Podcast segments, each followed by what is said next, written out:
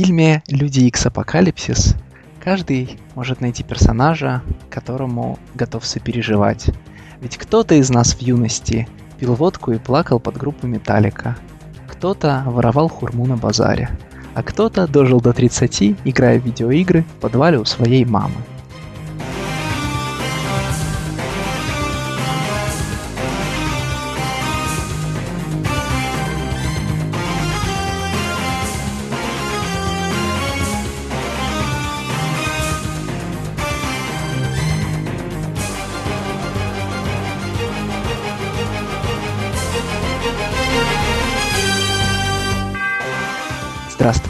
Дорогие слушатели! С вами подкаст сайта Spidermedia.ru «Разбор полетов». И сегодня мы разговариваем о фильме «Люди Икс Апокалипсис» в составе. Ведущая рубрики Роскомнадзор Ольга Щербинина. Всем привет. Отец-основатель сайта Александр Моисеенко. Добрый вечер. Бессменный кинорецензент сайта Юрий Коломенский. Привет, привет. Ведущий рубрики Hellboy Media Станислав Шаргородский. Всем привет. И мой голос — это Алексей Замский. Ну, знаете, фильм для дураков, а мне понравилось. Ну, собственно говоря, и все. Давайте закрываем, прощаемся. С вами были. Манящий голос Алексея Замского. Не, ну Алексею еще нужно а, ответный прогон сделать. Нет, серьезно, перед тем, как я пошел на премьеру, кто-то из вас говорил, это прям очень похоже на X-мены «Последняя битва». И все, все, наверное, когда слышали эту фразу, думали, какой ужас, и я один думал, о, так мне кино понравится. Тебе нравится последняя битва, серьезно? Да, мне нравится последняя битва, и я не стесняюсь этого признать. Это очень, ну, это очень пустое и глупое кино, в котором X-мены много бьют друг друга. Это все, что я хотел в тот момент от фильма про X-менов. Они еще и плохо бьют друг друга, вот в чем вся проблема. Не знаю, я до сих пор с не вспоминаю этот финальный бой Пиро и Айсмана, это какой-то просто слив мирового масштаба был. Ну, я вам, кажется, рассказывала давно, что я смотрела все три фильма сразу, поэтому для меня никогда особо не выделялась какая-то часть э, вперед или назад, ну, там, до последнего времени. Поэтому я к третьему фильму вполне спокойно отношусь и ну, ничего такого прям криминального в нем не вижу. Короче, они окружают, я понял. Я, кстати, поставил эксперимент на живых людях. А, для того, чтобы понимать контекст э, второй трилогии про X-менов, достаточно посмотреть только фильм X-Men United. То есть прям нич- ничего, кроме событий второго фильма, ни Вон, ни Сингер не цитируют потом. Чтобы подготовиться к апокалипсису, нужно посмотреть там первый класс и Дни минувшего будущего, но из старых трех фильмов достаточно смотреть только второй. Нет ощущения, что что-то пропустил. Это очень ну прикольно. Да, он, он целенаправленно они как бы вычеркнули Last Stand. Ну, вообще, да, Сингер же как бы Last Stand считает, что ее не существует. А, собственно, из первых двух частей вторая его любимый фильм, и он там продолжает линии в апокалипсисе, которые заложил во второй части.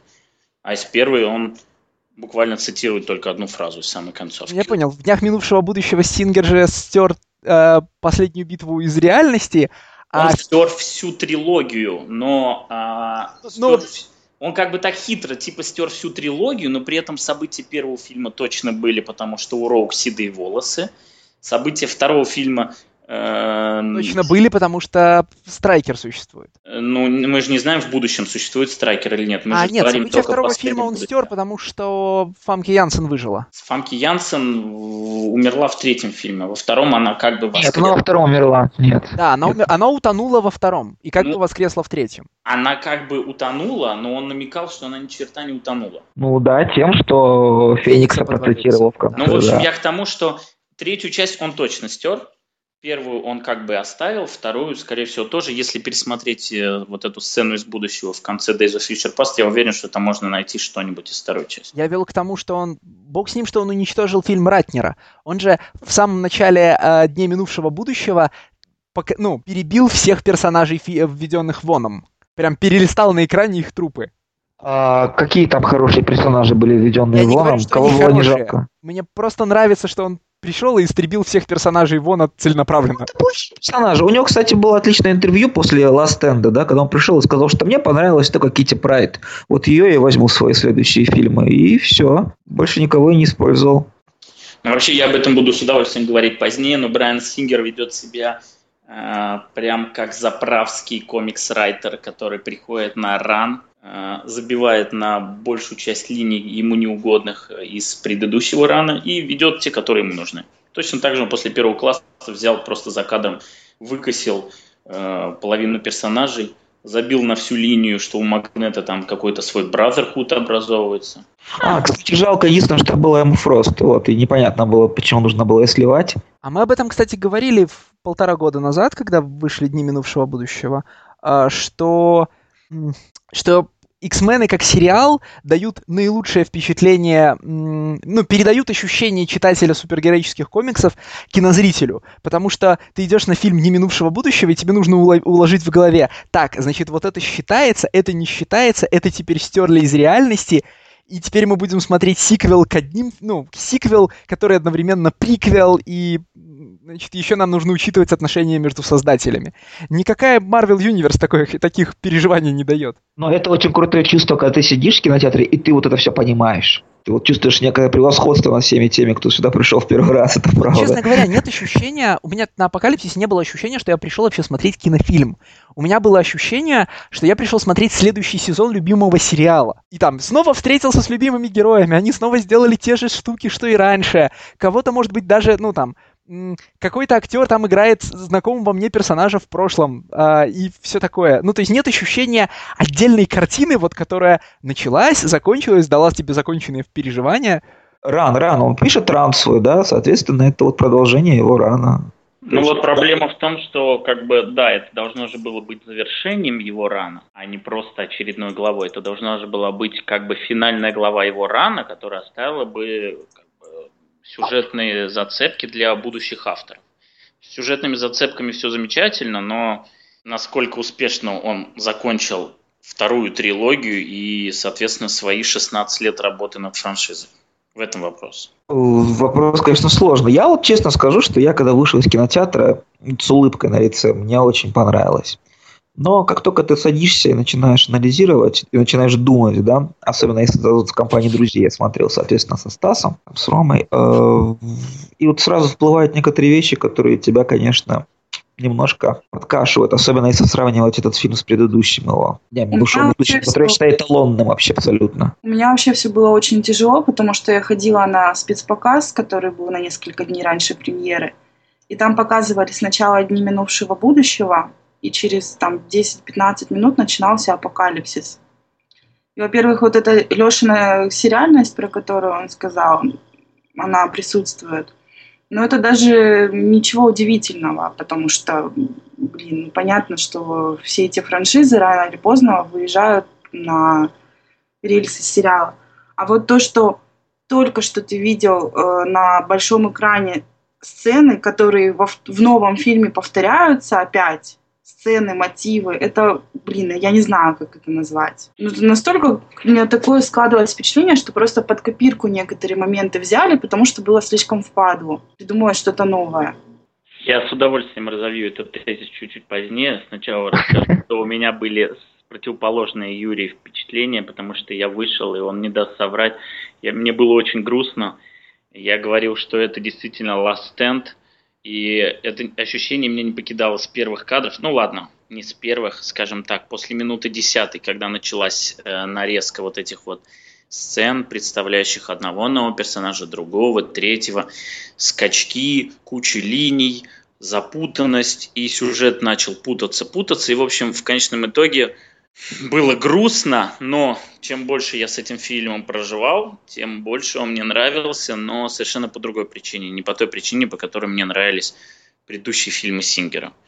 Вот я как бы к этому еще обязательно вернемся, но я считаю, что этот фильм самой большой ошибкой будет его сравнивать по предыдущим картинам и действительно видеть в нем э, какую-то логичную концовку всей его саги и прочее. То есть он, конечно, многие линии, которые мечтал раскрыть в предыдущих частях, которые ему не дали реализовать, ну не то, что не дали, он сам ушел с третьего фильма. То, что он хотел реализовать в условном Last Stand е, он все это попытался впихнуть здесь. И, конечно, получилась мешанина. Но мне представляется фильм совершенно другим. И э, мне представляется, что этот фильм это я уже вот вам говорю в чате, это одно большое мета-заявление Брайана Сингера относительно всего жанра супергероики и э, франчайза X-Men в частности. Мне кажется, что у нас слишком часто стало звучать слово мета-заявление, мета-комментарий. Ну, ну, многим скучно становится, и они вот как бы начинают Есть... зрителей. Единственное, что хотел бы сказать, что не совсем, конечно, он сам ушел с третьей части э, Last Stand. Просто студия Fox заявила фильм на определенные даты, и он не успевал, так как он делал «Возвращение Супермена», и он предлагал перенести там на какое-то время, на полгода, по-моему, вперед э, старт, и тогда он бы занялся фильмом, но студия не пошла на это, собственно говоря. Поэтому не совсем сам ушел. Насколько я помню, у него прям конкретный выбор был. Либо ты снимаешь Супермена, либо X-менов. Ну, он, он просил Супермена, подождать.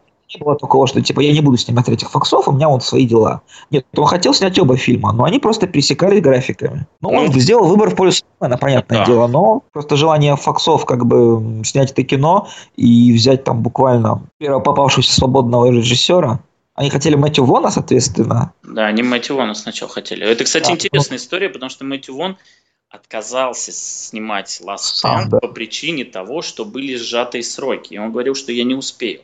Но при этом на первом классе у него сроки были еще более сжатые. И в этот раз он уже не отказался. Первый класс он снял, он просто там за какой-то там, за полтора года с начала того, как его объявили, через полтора года фильм выкатили. Но он с тех пор стал гораздо более опытным режиссером, например? Нет, нет, там был просто момент, что был большой бюджет, а он боялся еще, что он с ним не справится. Просто у него никогда не было опыта. Первый класс все-таки не был такой масштабный. И поэтому он, он легче к нему подошел. Но это еще был один из тех из случаев, да, то есть мало времени, большой масштаб, и он просто боялся, что не сдюжит. Ну и плюс в первом классе ему все-таки давали возможность начать заново, а не завершать линии там, Сингера из предыдущих двух частей. Это то, что, собственно, подвело Бретта Ретнера в отрыве от того, что он в принципе плохой режиссер, но то, как он обошелся с теми линиями, которые были у Сингера, это стало главным преступлением фильма. Насколько бездарно он слил Циклопа, насколько бездарно он слил Мистик, ну и так далее. А вы так говорите слил-слил, но не он же сценарий писал, в конце концов. Ну ты так говоришь, как будто режиссер не имеет на, над этим никакого контроля. Режиссер – человек, который в конечном итоге отвечает за все. Ему никто не мешает взять и влезть в сценарий. Целый ряд конечных решений он не принимает.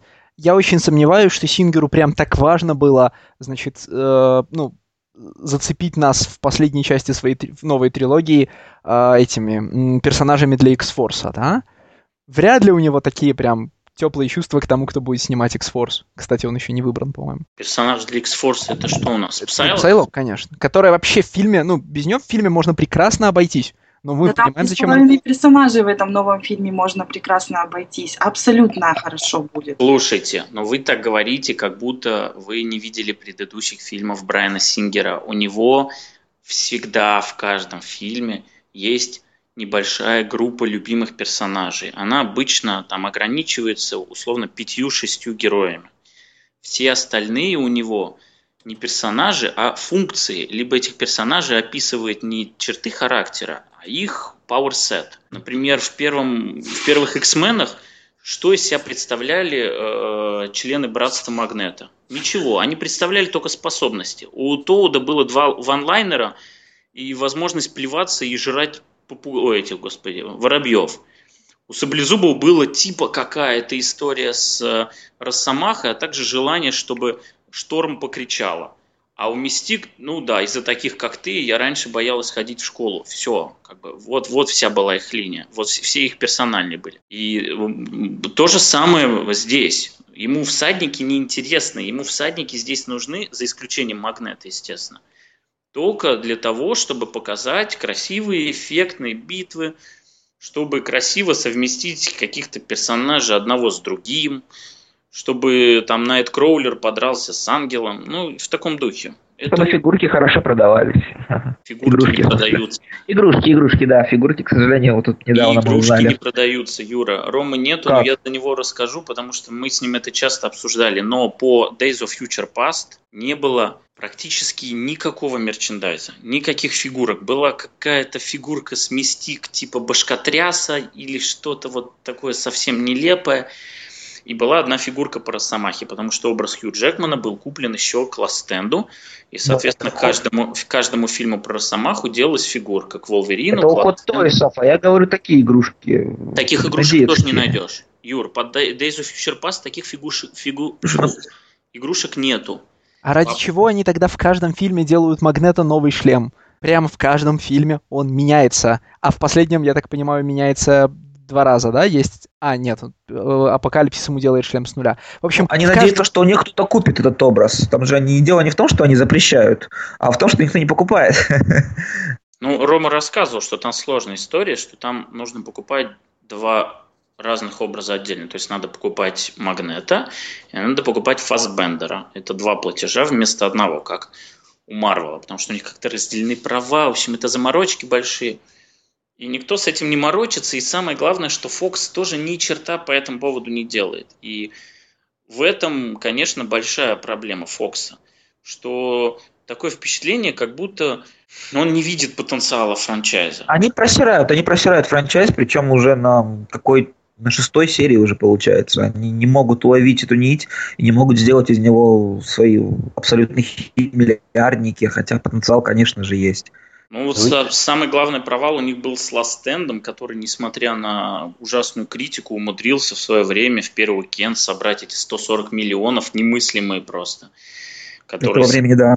Да, вот. И при том, что это был плохой фильм, но он был разогнан там первой диалогии отлично. И, не было никакого супергеройского хайпа, он все равно собирал. Там, конечно, был Паук, который собирал еще больше. Но у Ластенда был отличный старт. Но, конечно, Брэд Ретнер, отвратительный фильм, и развалился. Сейчас, казалось бы, созданы те же самые условия. Days of Future Past все перезапустил. Э, по качеству фильм был почти на уровне X-Men United. Э, ну, ладно, некоторые считают на уровне, некоторые считают чуть лучше, но неважно, одной весовой категории. Э, сейчас есть объем, сейчас есть супергеройская лихорадка, сейчас есть все, давите, делайте, и они опять обсираются, при том настолько сильно, что фильм в первый уикенд собирает меньше ластенда на 30%. Вам не кажется, что люди уже устали? Извините, не, не Last Stand, а Days of Future Past. Last Stand вообще... да, да. 110 к 80 миллионам. Ну, судя по сборам марвеловских фильмов, Оля, люди не устали.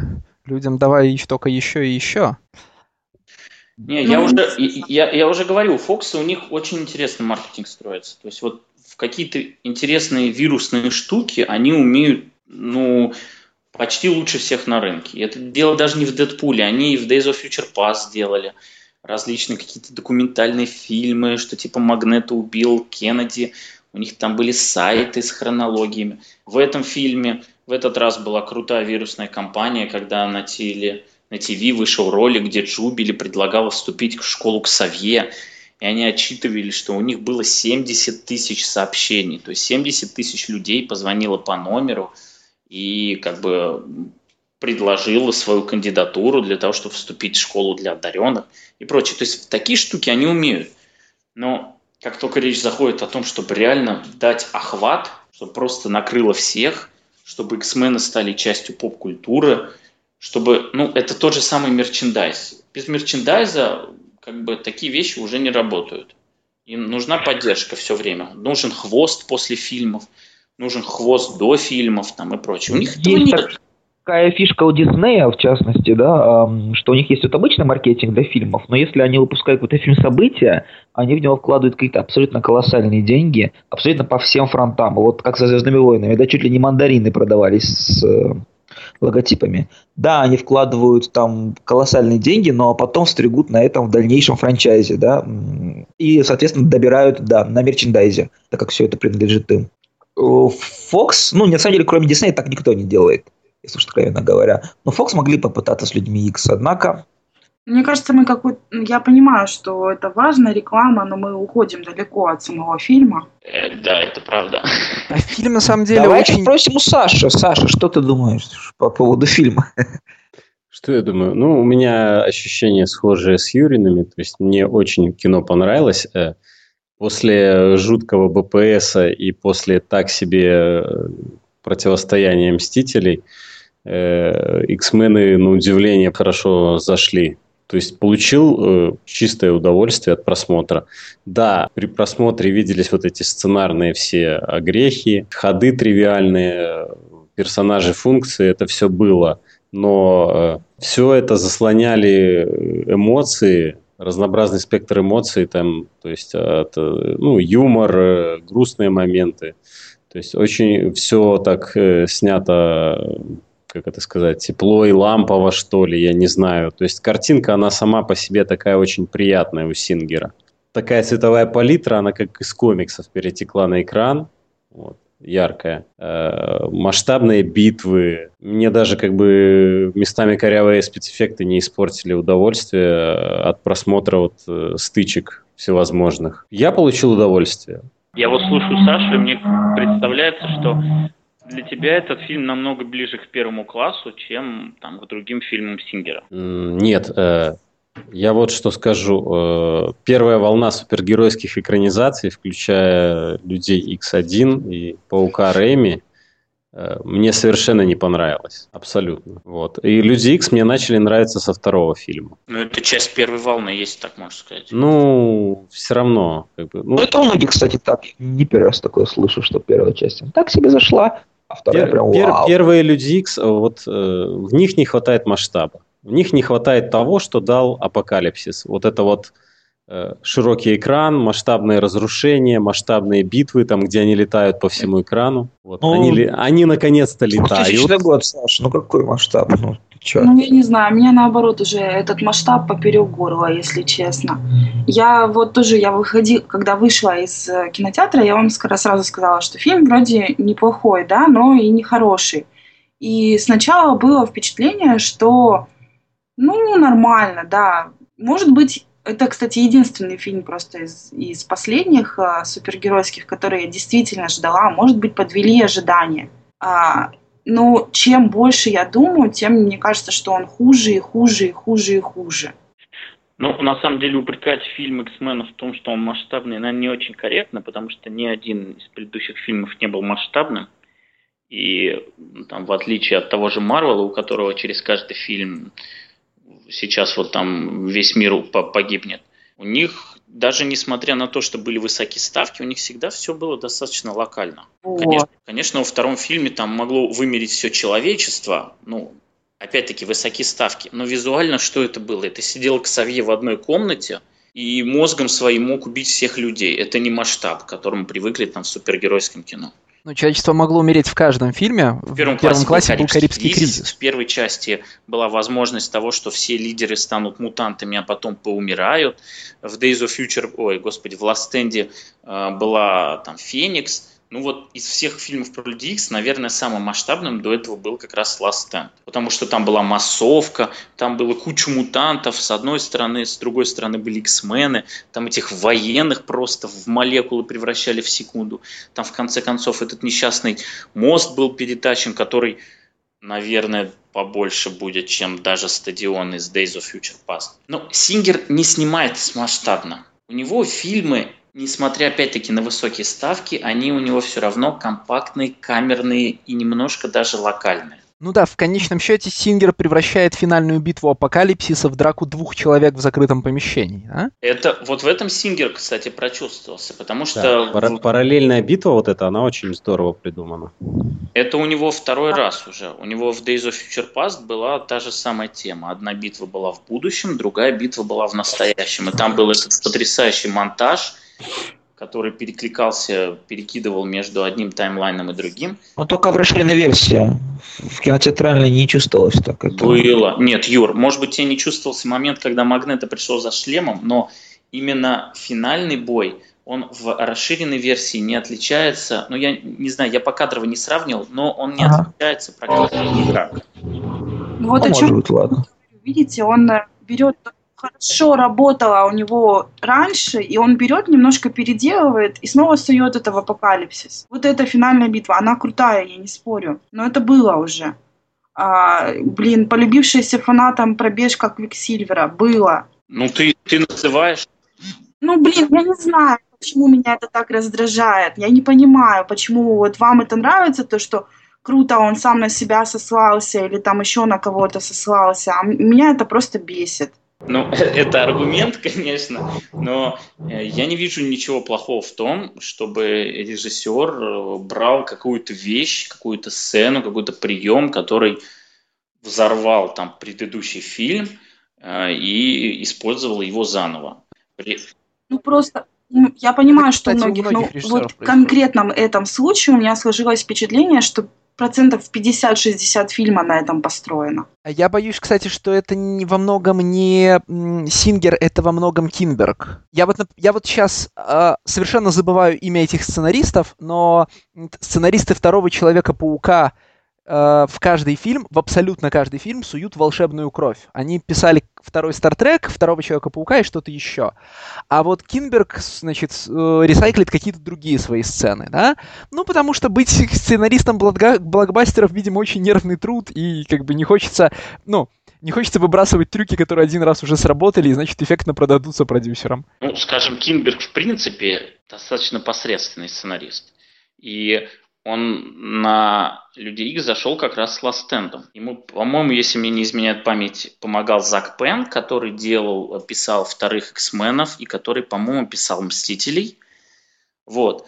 А, и вот они вместе делали, и я думаю, что Кинберг тоже приложил руку к тому, как бы ужасу, которым стал Last Stand. В Days of Future Past Кимберг тоже был, но его сильно редактировал Сингер. Э, он, конечно, не указан в кредитах, но там в интервью многочисленных было, что вот эта всем полюбившаяся сцена с Квиксильвером, она у Кинберга была с э, Джиггернаутом. Там должен был Джиггернаут просто разрушить весь Пентагон. Вот такой был у Кинберга. И как его заменил Сингер? Здесь есть подозрение, что Сингер, хотя на самом деле он, конечно, там постил в, э, в Инстаграме и прочее, есть подозрение, что он меньше как бы, усилий приложил в работе над сценарием.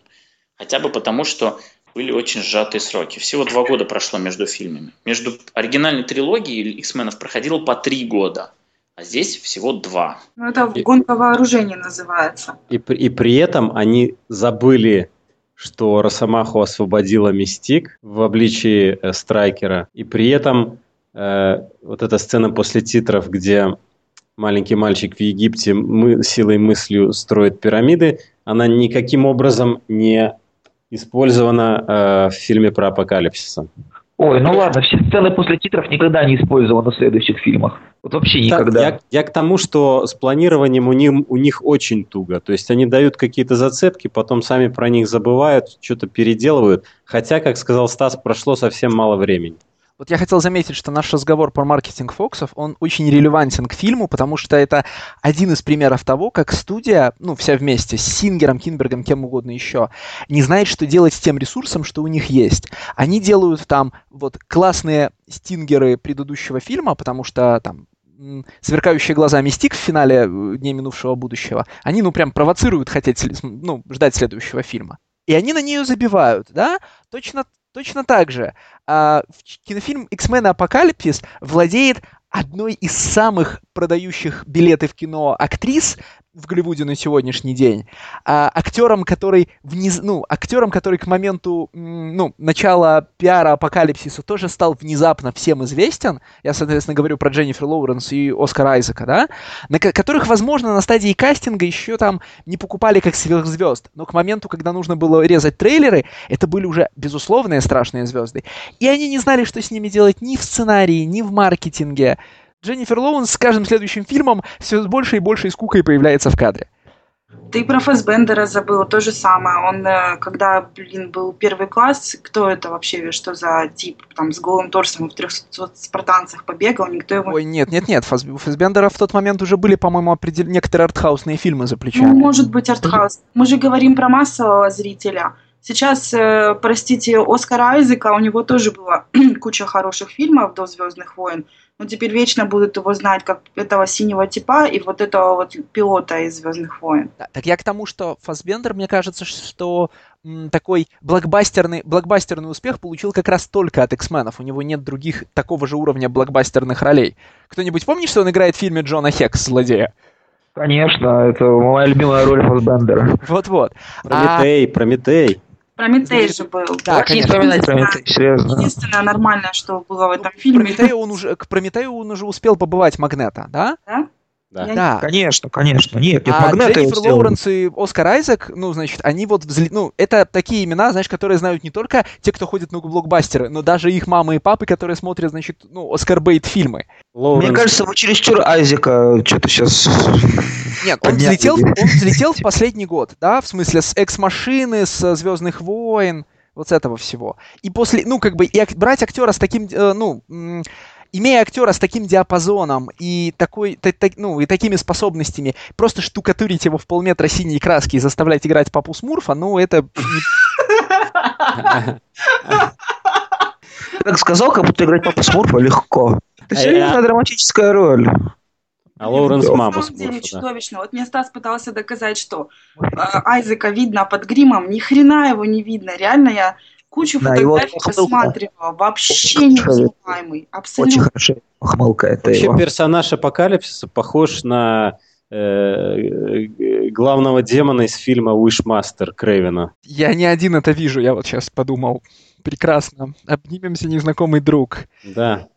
Не, у меня к образу апокалипсиса визуальному нету вообще никаких претензий. У меня есть претензии к тому, что его философия, она была низведена до, ну, до одноклеточной какой-то вот идеологии. У него даже, даже вот это его знаменитое, что выживут сильнейшие, оно где-то там вторым, третьим мотивом шло, что мы всех очистим, и вот сильнейшие выживут, и они останутся. У него это не было как вот кредо, которым он руководствуется, которым, собственно, он был закален еще в, там, в том самом Египте.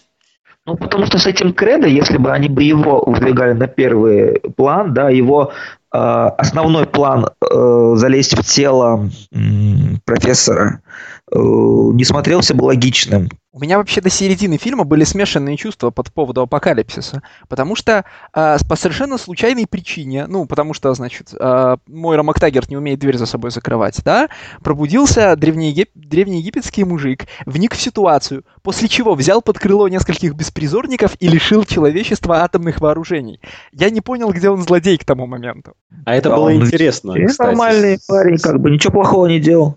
Это было интересно с ракетами, то, что он их э, выстрелил в космос, да. Но почему тогда ему понадобился магнета, чтобы сделать то, что он мог сделать ракетами? Вот это хороший вопрос. Я вообще не до конца понимаю, что делал Магнета. Всад- да все всадники, блин, просто ходят красивые в странных костюмах рядом с ним. Помните э, классическую, классический видеоролик с Жириновским, который говорит, ночью наши ученые изменят магнитное поле Земли? Я не очень понял, что Магнета хотел добиться, но, видимо, вот этого. Слушай, ну извини, пожалуйста, но эта сцена была огромнейшим омажем к, о, господи, если мне не изменяет память, каким же номерам Анка Никсменов? Что-то Какая, типа какая сцена? Какая конкретно? 130, ну магнеты, которые... А в которой вокруг Смотри. Магнета Магнета, магнета в, ш- в шарике, висящий над городом или что? Да, Нет, да. нет. Магнето нет. разрушающий Аушвиц. Спокойно, спокойно. Магнет, который меняет полюса. Это было в ране Клэрмонта. Это был как бы глобальный сюжет, в котором он должен был изменить там полюса эти Земли, и по всей планете начался бы хаос. Да, но что хотел сделать этим апокалипсис? Очистить?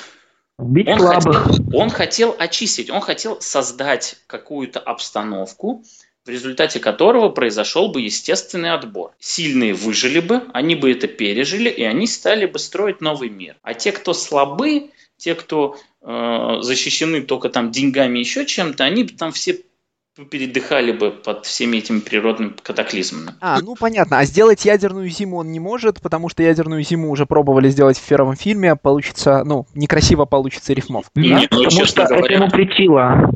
Ему вот эти э, новшества, он проснулся, когда он смотрел этот телевизор. Он видел, Да, и вот это, эти... я, это я как раз уловил, да. Не, на самом деле сцена в... как Он, уви- он увидел Малахов плюс, его накрыло. Сцена белорусские. крутая была, мне понравилась. Ну, в- эмоциональном плане, когда он разрушает этот концлагерь и так далее и тому подобное. О, сцена с концлагерем. Это- отдельная клоунада этого фильма. Когда на переднем плане стоит Магнета, орет, вопит, он весь в этой рубашке. Для него это просто вот и- и- и- его душу вытаскивают за него, и тут раз камера на задний план показывает, а там четыре каких-то клоуна просто стоят в костюмах, одна в купальнике, одна в купальнике, короче, там стоит, остальные просто на маскарад пришли. Ну и все это, естественно, концлагерь, как бы драма у человека, почему бы нет. Они вообще каждый раз, когда телепортируются, я очень хочу знать, кто из них произносит фразу «так, а теперь приняли крутые позы». Мне вообще, я, честно говоря, не обратила внимания на других персонажей, но пока мы далеко от Магнета не ушли, вот э, сказали, что Лоуренс скучно играть, по-моему, Фасбендеру тоже. Он уже просто с таким лицом эту драму выдает, что там не хватает бегущей строки. Пусть старается, старается в Assassin's Creed играть меньше. Отпустите меня, отдайте же мой паспорт скорее. У меня там еще три фильма выходит классных. Хочу Оскар, отпустите меня. Серьезно. Не могу с тобой согласиться. Не могу. Я очень, очень плохо отношусь к Майклу Фасбендеру. Считаю, что он очень переоцененный актер, но не могу не признать, что с каждым следующим фильмом, в котором он играет, он что-то подчерпывает для себя и играет лучше предыдущего. То есть в какой-то момент, возможно, я даже признаю, что он мне нравится. Мне не 12 лет рабства, например, его игра меня не зацепила, а вот именно вот этого магнета, который он здесь сыграл, я прочувствовал. Я не знаю, может быть, я окончательно очерствела. Вообще я рыдаю над каждыми более-менее трогательными моментами в абсолютно любых фильмах. Но, например, сцена с семьей Магнета меня вообще не затронула. О, это ужасная сцена. Она, собственно, ну, как бы она портит восприятие последующих драматических сцен Магнета, это факт. Но это же, ну, такая... Не, ну, по идее, на этом я должна была рыдать просто и биться в истерике. Этого не было. Я не понимаю, что происходит. Это голова в холодильнике. Не знаю, мне кажется, эта сцена идеально вытекала из всей логики фильма. А логика это заключалась в рандоме. А, как ее зовут, господи? Мойра, Мойра случайно реально забыла закрыть дверь, рандомно проснулось божество 6 тысяч лет спавшее. А, случайно чувак отпустил стрелу, на которой, по-моему, не было даже наконечника. Она пробила двух человек насмерть. Вот. И, и в, в этой рандомности много что. То есть э, Хейвок, Хейвок по зову к Савье хреначит, но вот так вот получается, что он еще и там в какой-то ядерный двигатель, атомный двигатель зверя, который просто вот буквально на виду стоит, попадает в этот момент много как бы таких вещей. Да, за, за, которые... ну, тут другая сторона всех, всего этого, это как бы чем еще мне понравился фильм, то что постоянно что-то происходит. Ни на минуту не останавливается действие. То есть это какие... называется кино вообще. Да, но предыдущие это фильмы Сингера, там какие-то разговоры, размышления, что-то идут, что-то делают, а тут прям... Маша, первый час ничего там не происходит. Да происходит. Вот эта история с Магнето и его семьей, которая как бы какая-то не была хорошая, она вот разгадывается вот в первых же кадрах, как показывают его с женой. Да. Все ну, сразу как? ясно было. Так, ну, он там едет на «Жигулях», что-то происходит, да, потом там ну, он на заводе. это не происходит, это вот просто они подводят к, к финальной вот этой Нет, сцене. Деле, они должны там... какую-то подводку сделать были.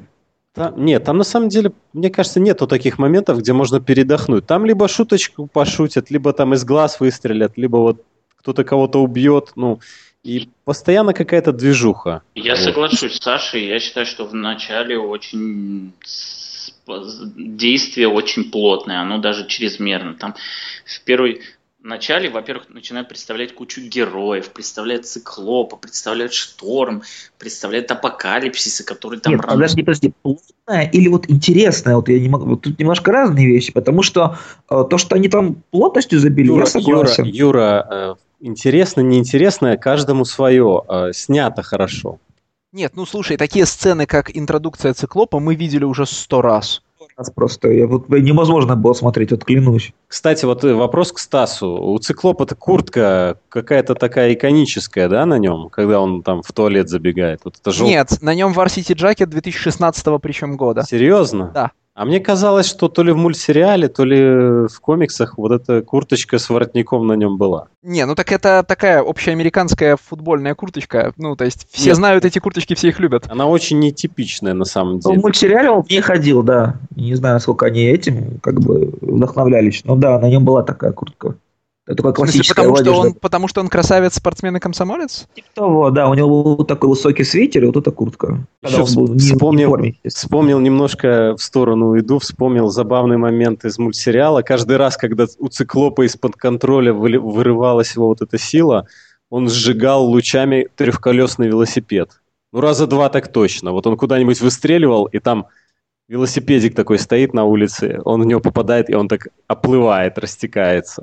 Это было так смешно. Ну, часто в анимации такое, э, одни и те же кадры берут и вставляют это. Ну, небось, первый раз-то тяжело было рисовать расплывающийся велосипед. Чего пропадать-то? Кстати, к вопросу о действии.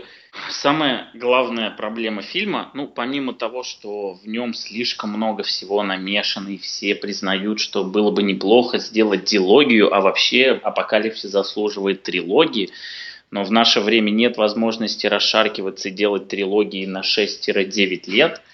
Вот. Это то, что у фильма просто отсутствует второй акт. Есть первый акт, когда всех-всех-всех-всех представляют, представляют, представляют, представляют, представляют. Потом происходит взрыв, и вторым актом, наверное, можно считать э, всю заварушку в Weapon X, потому что после этого они сразу летят в Египет, и там начинается уже финальная битва, да. битва. Вообще, как правило, в блокбастерах всегда бывает э, первая битва, встреча, потом что-то происходит, потом финальная битва. То есть, как минимум, две таких больших экшн-сцены. А тут они от этой сцены отказались, по большому счету. Ну, не считать же ее этот взрыв, да, э, Хейвака в этот... Ну что, бомбу. ртуть, ртуть, ты что? Ну, это не экшн-сцена, она крутая, но это немножко Это, другое. это уже фишка Сингера. У него со второго фильма э, в каждом фильме об- обязана быть одна крутая сцена с суперспособностями. Это вопрос, кстати. Во второй части у него была вот эта революционная сцена с Найткроулером. Да, да, да, Future да. У него была революционная сцена с Квиксильвером. Да. И было бы, конечно, неплохо в третьей части использовать еще какого-то мутанта, потому что Сингер, несмотря... Вот опять, я с этого начинал. У него многие персонажи, хотя это не относится к Найткроулеру из X-Men United, но он к ним относится как к набору возможностей. И он, как никто другой, умеет интересно эти возможности показывать. Я очень надеялся, что он сможет для третьей части, ну, для апокалипсиса тоже найти какую-нибудь свою звезду, чтобы с ней выстрелить. Но он пошел по легкому пути, потому что у него был Квиксильвер, который, ну, он сам себе звезда уже. У него Который- еще был sequence с продает- Росомахой, но Это, это и был второй акт, судя по всему. Да, это и был второй акт, и, возможно, этот sequence и планировался как вот, значит, эффектная проходочка, потому что тот же прием. Один персонаж и его способность, и, значит, э, ну, там камера за ним следует три минуты, а потом навсегда про него забывает. Но просто в Юнайтед такой ход с Росомахой уже был, и, ну, там, может быть, просто мне в детстве больше понравилось, но мне кажется, что там а, Росомаха в школе в X-Men United смотрелся лучше, чем вот Росомаха в бункере. Намного, намного лучше. Росомаха в школе это было просто, ну, мне кажется, именно Ultimate для, для не читателей комиксов, а вот именно для зрителей это была определенная революция, потому что он вроде как герой, но при этом он идет и просто в капусту крошит кучу людей. Не задумываясь о том, выживут они, не выживут просто. Он превращается в зверя и начинает там всех рубить э, на куски.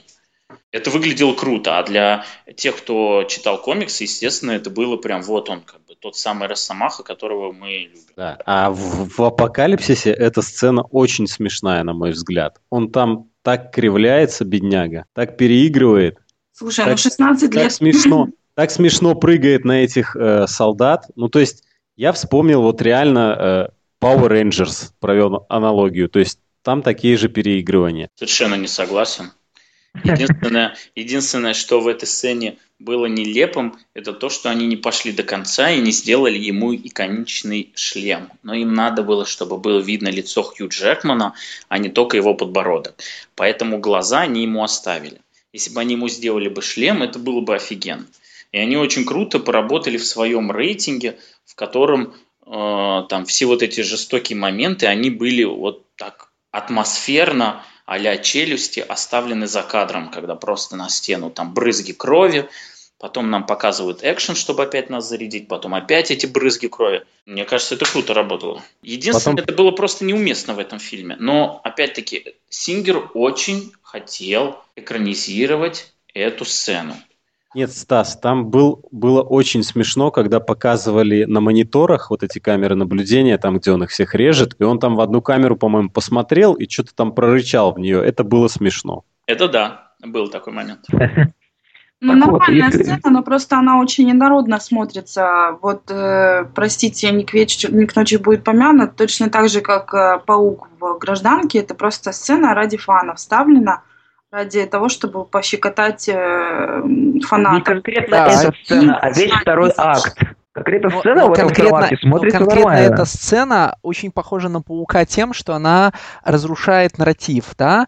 А у нас весь второй акт вроде бы должен быть про то, что, значит, группа, перво... Э, значит, группа первоклассников спасает серьезных супергероев, ну, значит, из плена. А потом они случайно натыкаются на, на ходячую атомную бомбу, и она решает все их проблемы. Не так, не так. Смотри, Леша, они изначально, второй акт был весь построен и сделан в этот фильм только ради того, чтобы Сингер мог снять эту сцену. Потому что вот это весь, то, что прилетел там Страйкер, их забрал, это вообще не нужно было сюжету. Вот вообще ни, ничего это не дало, абсолютно. Исключительно это было вставлено, чтобы Сингер снял вот эту сцену, вот этой проходки, чтобы вот этого Логана они вставили в этот фильм, чтобы это было круто. Вот и все. Да, и это и сцена инородная, а весь второй акт абсолютно инороден в На этом, этом фильме. месте гораздо лучше бы смотрелся ну какой-то второй акт, в котором молодое поколение X-менов что-то делает. Они просто бегают по коридорам и пучатся. Блин, я признаю, что все-таки Тернер более или менее нормально выглядела, но все равно я не могу избавиться от мысли, что актрису нужно было другую найти. Нормальная актриса. Нет, вполне, вполне. Уж на что я ее не люблю, но очень органично смотрелось. Во втором акте должны были они сражаться, конечно, с всадниками.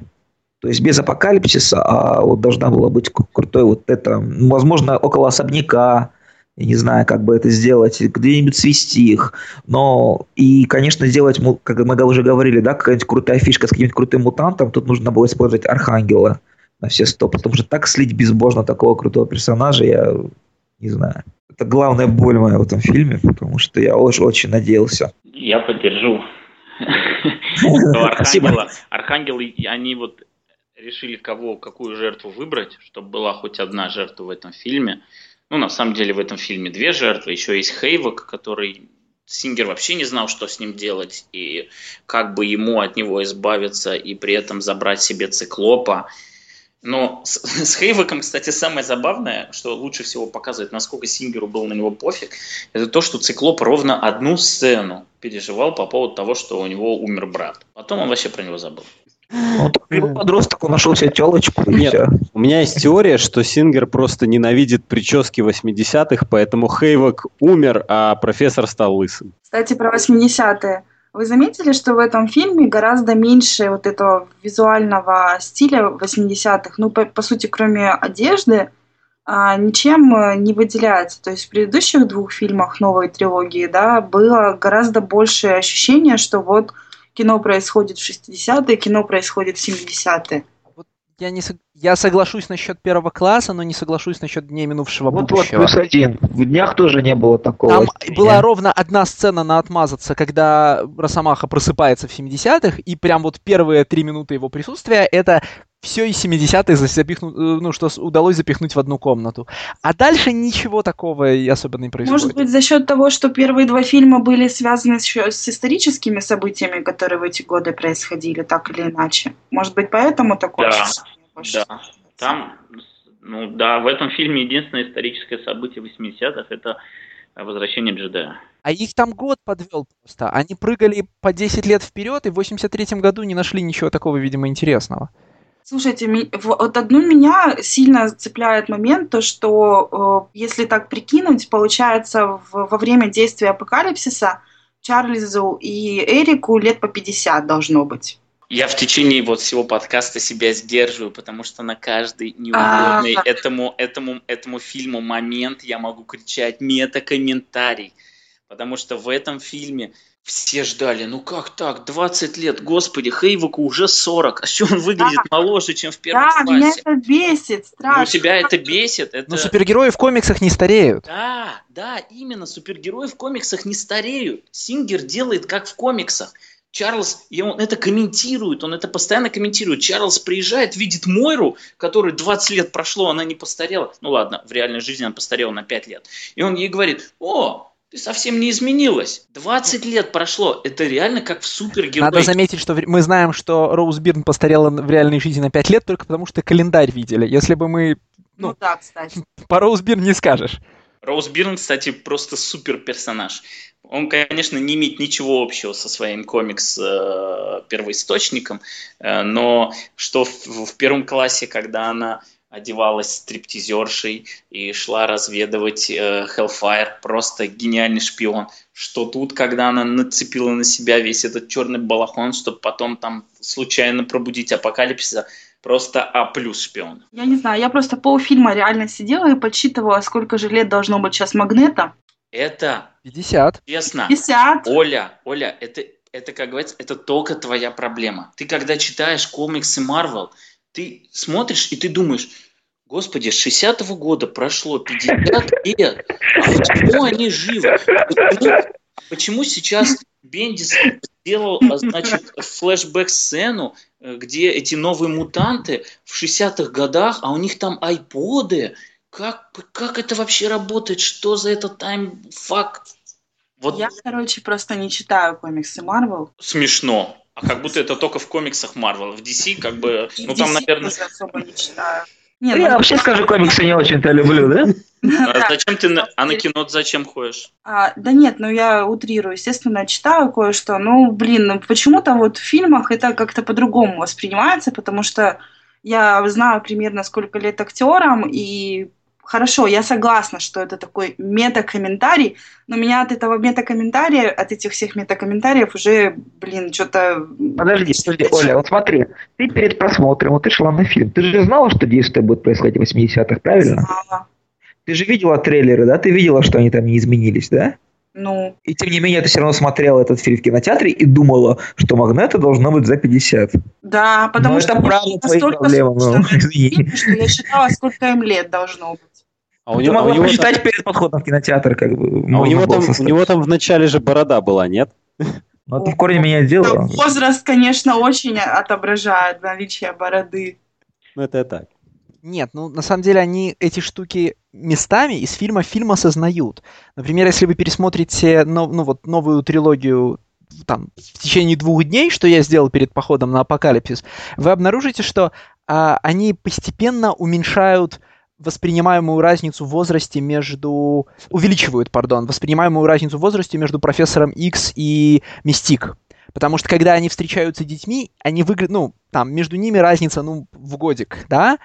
А когда они ведут себя как, ну, когда они играют взрослыми в первом классе, они ведут себя как люди, разница в возрасте между которыми лет 8. И в «Днях минувшего будущего» они еще повышают вот, вот эту динамику старшая и младшая. Просто Мистик стареет по-другому. Ну, с Мистик понятно. Там еще в первом классе, я тоже, тоже недавно его пересматривала, зверь ей говорит, о, у тебя такое ДНК, а ты там в 50 будешь выглядеть как на 20. Бла-бла-бла. Нет, нет, я не о том, что между ними есть или нет визуальная разница. Визуальная разница между ними там как бы, ну, сохраняется одинаковая, да? Я о том, что э, мы видим, какие, в каком возрасте они были, когда познакомились, и потом смотрим и говорим, нет, дорогой Чарльз, у тебя нет оснований вести себя так, как будто ты и в отцы годишься. Вы вообще-то одногодки. Ну, это уже проблемы Чарльза. Что-то, ребята, заморачиваетесь. Эта трилогия Слушай, вообще во многом может называться проблемы Чарльза. Кстати, да. Стас, час прошел, давай метакомментарий, я считаю, пора. Я, я тебе дам метакомментарий. Если давай наблюдать ты. фильм «Апокалипсис», можно узнать, что, бел, что белый человек из хорошей семьи не теряет волосы, когда ему, когда ему грозит геноцид. Он теряет волосы, когда ему грозит потеря себя. О, Господи. Окей. Потому что, потому что Чарльз не полысел в момент, когда, когда Апокалипсис обещал ему убить всех людей. Чарльз полысел только значит, ну, на жертвенном столе. Слушай, а тебе, кстати, понравился вот этот момент, когда белый человек Магнета убил кучу людей в Каире, черных людей? коричневых. Меня вообще вот это вот превращение, значит, Каира в выровненную площадку беспокоит. Э, там как-то У меня вообще сложилось впечатление, что а, значит, авторы фильма воспринимают Африку как такое, знаешь, как, как большой танковый полигон, на котором никого нет. Нет, а самое главное, что в конце даже не наказали за это. Как бы он там подружился с ребятами, уехал. Да все плевать на Каир. Как бы. Ну, ну, я так понимаю, что значит, надо в ответ говорить Гитлер, Гитлер, Гитлер, Гитлер. Типа он прошел через концлагерь, ему все можно. Ну, вообще-то нет, потому что за то, что он напал на президента, Соединенных Штатов Америки его объявили террористом номер один. А президент был.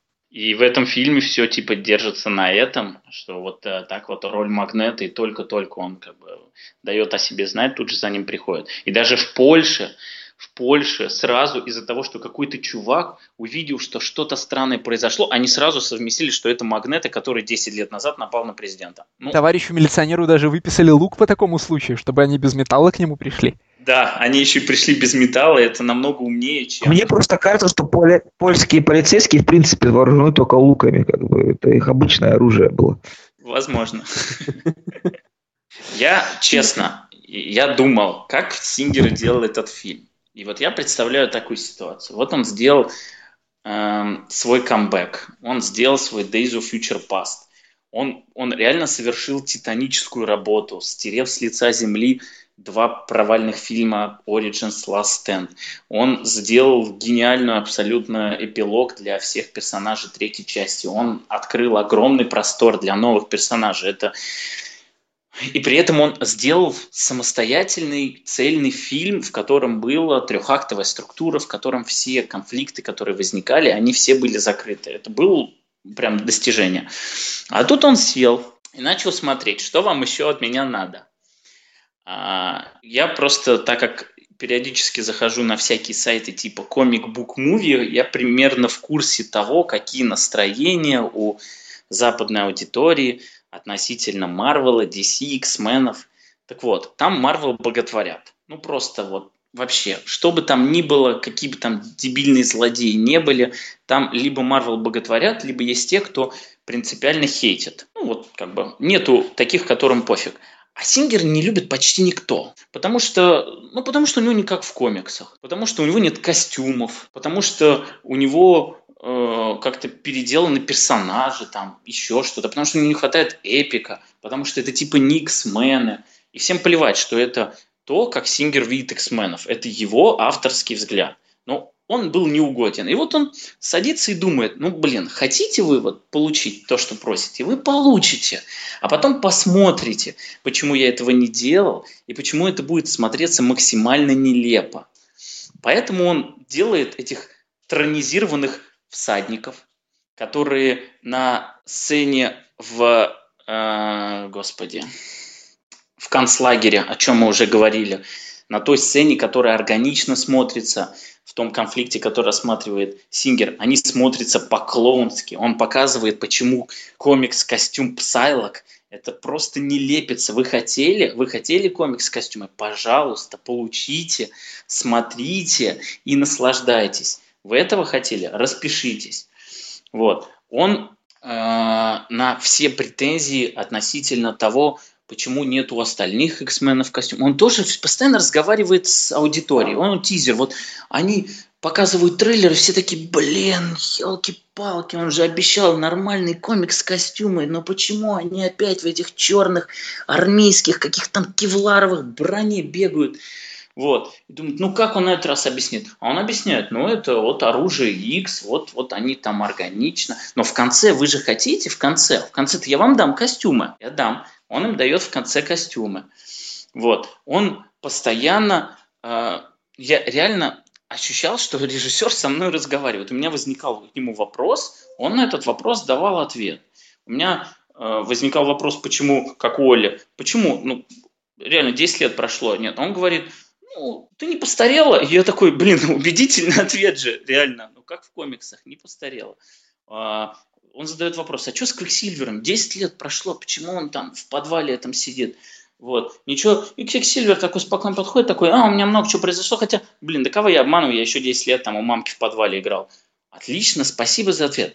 Он показывает Росомаху, он делает эту свою любимую сцену, и он с ним прощается, он с ним прощается словами Скотта. Росомаха просто убегает куда-то в степь, и Скотт честно говорит, ну, я надеюсь, что мы его больше никогда не увидим, и мы реально его больше у Сингера и в X-Men ах никогда не увидим. У него будет свой третий фильм, в котором, кроме Ксавье, больше не будет никого. А, он смотрит и думает, наверное, надо в этом фильме закрыть линию Ксавье и Магнета. Я ведь и так уже четыре фильма ее веду, три фильма веду. Но нам же нужно трилогию завершить, нам нужно закрыть эту линию. Но мне, честно говоря, настолько впадло это делать, что я не буду даже новых аргументов придумывать. Я буду просто цитировать первый класс. Каждый раз, когда идет разговор о том, что у них происходит перебранка, а ее даже не происходит. Просто флешбеки о том, ага, этот аргумент уже был, и этот аргумент уже был. А вот сейчас я что-нибудь новое скажу. Нет, про это я тоже говорил.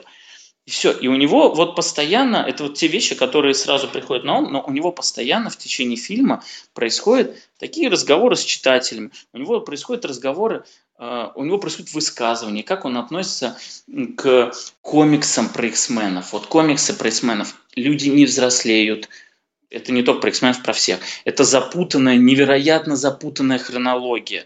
И в этом, кстати, тоже есть определенный посыл по поводу того, как он взял и абсолютно забил на тот э, клиффхенгер, который был оставлен вторым фильмом. Просто забил. Ну, ну, господи, ну там же и не такое бывало. Я захотел, как бы забил на линии свои же собственные. Он пошел дальше. Он не просто забил на линии э, этого Мэтью Вона, он забил на свои собственные линии. Вот. Это было прекрасно, Стас. Это неплохо, кстати, объясняет Стас и то, а, почему Оскар Айзека покрасили в синий цвет. Потому что он, скаж... он говорит, я просто возьму всех хороших актеров, которые придут ко мне в фильм, и покрашу в синий цвет. Э, ну, там, Оскара Айзека, Дженнифер Лоуренс, э, кстати, не менее прекрасного Коди Смит Макфи, ну, нового Найткроулера, да? Там, типа, серьезный драматический актер Прекрасно смотрится, кстати, упомянутым Фасбендером в фильме «Медленный Запад». Тоже покрасим его в синий цвет, ничего не дадим играть. А, после этого есть известная цитата про то, как э, Джеймс МакЭвой тоже ну, пришел и сказал, давайте к следующему фильму и меня покрасим в синий цвет. Ну, да, там, типа, чё, ну, типа, что напрягаться актером ну, в комиксном фильме, да, по-хорошему они все равно все сюда приходят, там, получить, ну, там, получить хороший чек и хорошо провести время. Ну, смотрите, что будет, если ваших, люб... если серьезных драматических актеров брать, в, ну, значит, в комиксное кино, им придется играть через полметра штукатурки. Да, эта теория, кстати, очень много объясняет. Она много объясняет в плане рандомности, на которую я обращал внимание. В комиксах часто такое бывает. Ну вот совершенно случайно они там дрались, тут раз внезапно из ниоткуда пролетел еще какой-то супергерой, Почему он там оказался?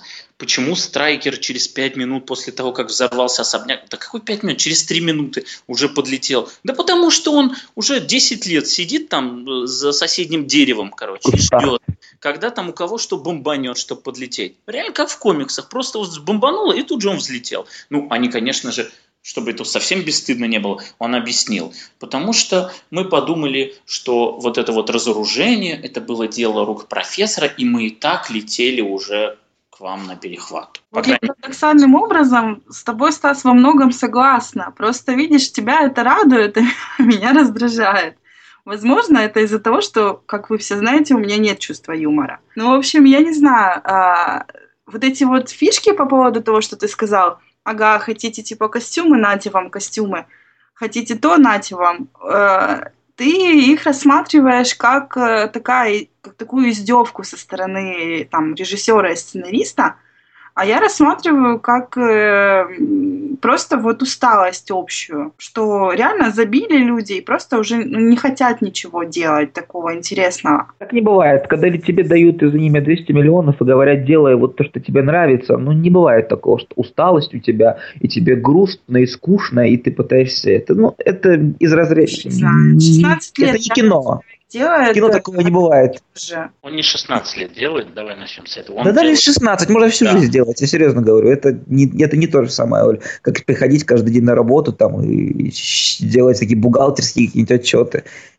Создаешь абсолютно для себя твой любимый мир на экране. И если есть какие-то ошибки, то это явно не потому, что ему наскучило или он устал.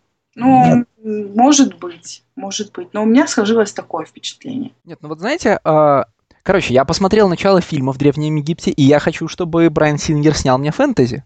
Чтобы вот какой-нибудь там фильм типа «Боги Египта» ну, значит, снимал Брайан Сингер, потому что у него Джек отличный «Покровителя великана» смотрел? Вот тебе фэнтези от Брайана Сингера.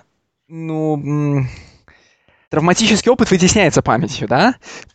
Про А фильм мне с очень картонными нравится. доспехами. Ну, отлично вообще. Ну, абсолютно. только, по-моему, тебе оно и нравится.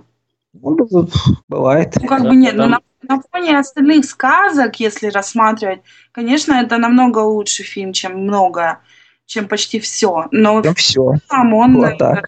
не очень. Не, а как же Into the Woods? Ты чё? Отвратительное кино, абсолютно.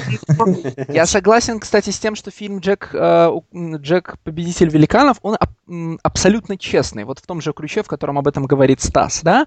Э, Там Сингер в этом фильме не стесняется там делать странные, глупые там или нелепые вещи. Он говорит, мы делаем сказку, как она, как она должна выглядеть, да? Мы не, не пытаемся сделать ее более реалистичной там или более взвешенной. Ну, потому что фильм про гигантский боб- бобовый стебель не надо делать более реалистичным. Это очень подкупает, правда. Да, в этом смысле, да, в этом смысле в- есть прямое, ну, такое а, концентрированное эстетическое высказывание. Это очень приятно, да. Собственно, я же, в общем, от этого и получаю удовольствие фильма «Апокалипсис». Это, а, ну, это мыльная опера со зрелищными драками. То, чем мы должны быть историей про X-менов. Вообще то, что, чем должны быть, наверное, киноэкранизации комиксов. Нет, не вполне. Ну, знаешь, там, Бэтмен — это детектив со странными костюмами. Ну, вот то, что у него в ДНК, да? Мстители, ну, на уровне ДНК первых ранов, да, это история про, деликвен... про подростков-деликвентов, которые ругаются между собой, ну, каким-то образом делают хорошее дело. Ну, понятно, нельзя говорить экранизация комиксов, все равно, что говорить экранизация книг, да, как бы. А вот, X, а вот в X-менах э, Клэрм- Клэрмонт 20 лет зашивал совершенно определенный паттерн, да? Мыльная опера, а еще они дерутся.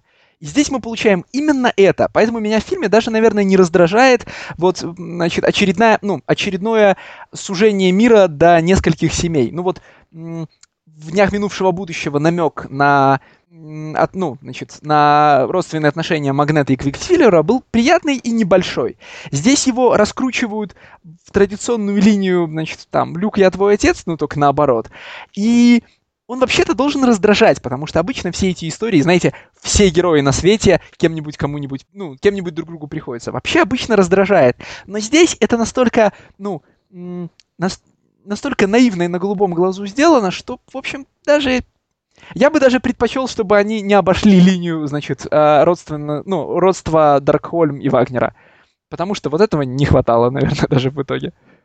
А там, кстати, был, я помню, в трейлер, когда выходил, и момент, когда а, Мистик спасает а, Найткроулера, он в одной сцене говорит «I know you». И все такие сразу «О май гад, да вот, она же его мама!»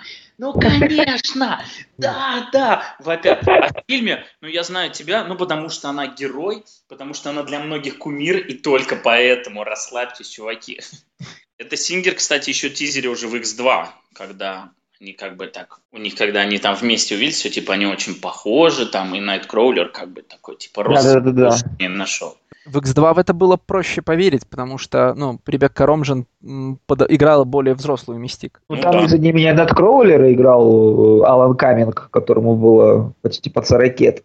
У меня к этому фильму есть большая претензия, которая заключается в том, и я просто не понимаю, при каких обстоятельствах долбанный ангел способен в замкнутом помещении завалить Блоба. Просто при каких обстоятельствах unmovable Блоба, которого не мог сбить с ног даже unstoppable Джиггернаут, долбанный ангел с крылышками, которые ошпариваются от любое касание с э, сеткой, мог его завалить.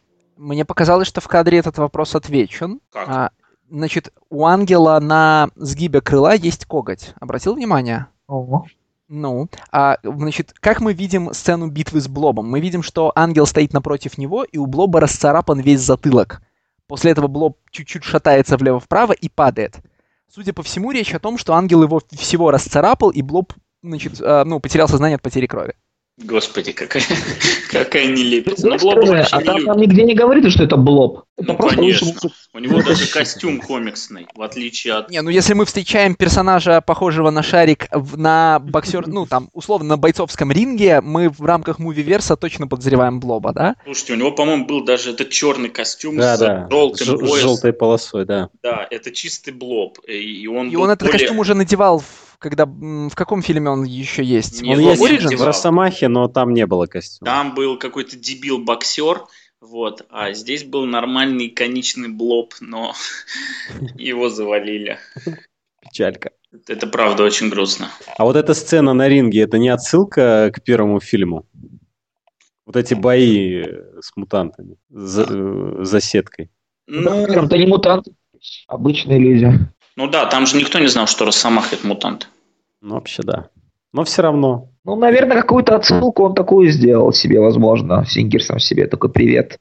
Не очень явный. Вообще, сейчас подумал, что вообще у него- трилогии отлично отзеркалили друг друга, да? У них был первый фильм, который считается хорошим в целом, да, для большинства людей.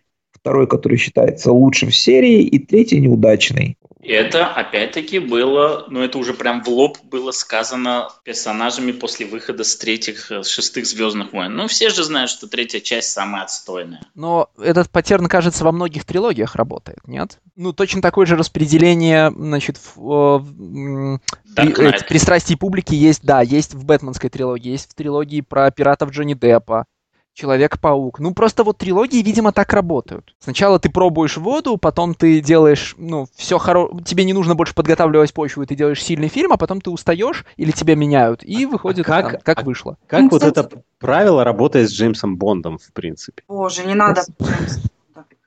Кстати, я заметила интересную фишку. а, Это работает э, далеко не всегда. Вот если э, заявлена трилогия изначально, да, если авторы сразу знают, что это будет трилогия или, или квадрология, да, то чаще всего именно второй фильм оказывается хуже всего, потому что он как раз-таки работает вот этим вторым актом между м, знакомством и финальной, грубо говоря, битвой. И чаще всего вторые, вторые фильмы смотреть, или там вторые и третьи, а, смотреть практически невыносимо. Питер ты Джексон говоришь- с тобой не согласен. Это Это «Пираты ты, Оля, сейчас Карибского говоришь про моря». экранизации книг, небось. Нет, Да. это «Пи- «Пираты Карибского моря». Там вторая часть хуже третьей. Я тебе как Нет. раз хотел про Джеймса Ну, Бонда ладно. ответить, что правило трилогии работает в зависимости от того, как ты относишься к фильму Skyfall. Вот для меня, значит, в в этих, в новых Бондах, например, правило трилогии до Спектра отлично работало. Skyfall, по-моему, хороший был. Там не А трилогия, там квадрология, там же четыре части Подожди. с Крейгом. А, Там же квантовый скачок еще, ой, квант милосердия. Так я, нет, я, собственно,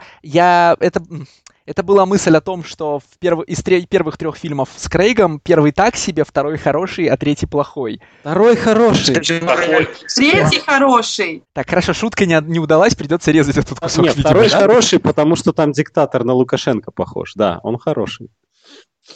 Не, Второй а, нормально, Правило, правило трех фильмов с с Джеймс Бондом работает точно так же, как правило трех фильмов с Годзиллой.